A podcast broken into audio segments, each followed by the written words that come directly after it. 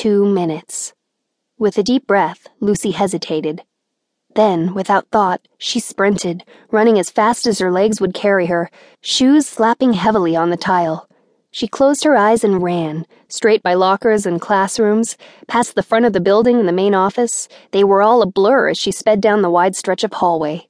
Then she rounded the corner toward the English hall. Within eyesight of her locker, she slowed her pace, her heart beating with rapid thumps against her chest, blood pounding in her ears. Then her body flew forward. Pain shot up her legs and arms as she hit the tile with a crash, knocking the air out of her body. She landed on her elbows and knees and slid forward several feet before stopping. Her head caught the metal of a locker.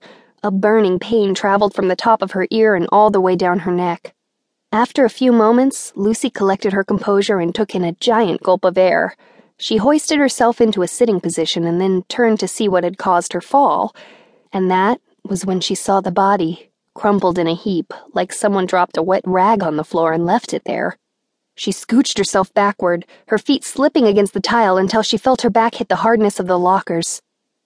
It was a boy, his face turned in her direction, his eyes open and staring past her. One eye, one solitary eye, was filled with blood, the blackness of the pupil still peeking through the bright red. It was a freshman she didn't recognize. 1 minute. Lucy stood up, viscerally aware of how her knees wobbled together. Her heart thumped wildly in her chest, pulsating outward all the way to her fingertips.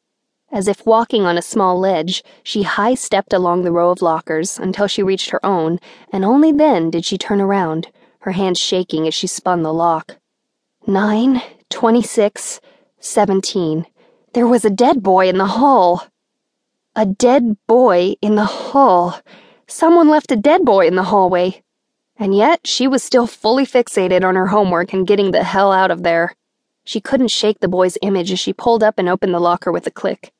Lucy grabbed her big purple binder that was covered in Salem's doodles, political cartoons, and a photo of her family stuck on one side, and a picture of her holding Harper on the other. She dropped the binder into the backpack and then grabbed her copy of Fahrenheit 451, sliding it into the bag and zipping it up. Only then did she realize that she had been holding her breath, and she let it out in one giant hot gush. Voices down the hall snapped her to attention. Men's voices, conversational but hushed. Time was up. The voices were gaining on her. No more than 30 feet away were the doors leading outside. Lucy could hear the distant sounds of sirens traveling up the street. Ethan was out there waiting for her, and her mother and her family were at home. They had a plane to catch. This couldn't be happening. She had a plane to catch. Lucy struggled to wrap her mind around the evidence. The lack of students, the dead classmate, the lockdown. Her fear was intense. Lucy gnawed on her bottom lip until she tasted blood. Her time was up. The voices approached. To run to the door now would risk exposure. To wait would risk abandonment. She ducked into the closest classroom, grabbed the handle, and shut the door without making a noise. Then she reached for her phone. It blinked with 3 unread messages. Amidst the panic, she had not felt the phone pulsating in her pocket. The first was a cryptic message from her mother. Not what we expected. Please come home. Please come home. Now. The second was from Ethan. Mom needs me. She called. She was frantic, bawling, screaming.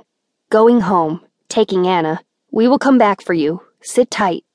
The third was from Salem. My family is dead. They're all dead. It's the end of the world.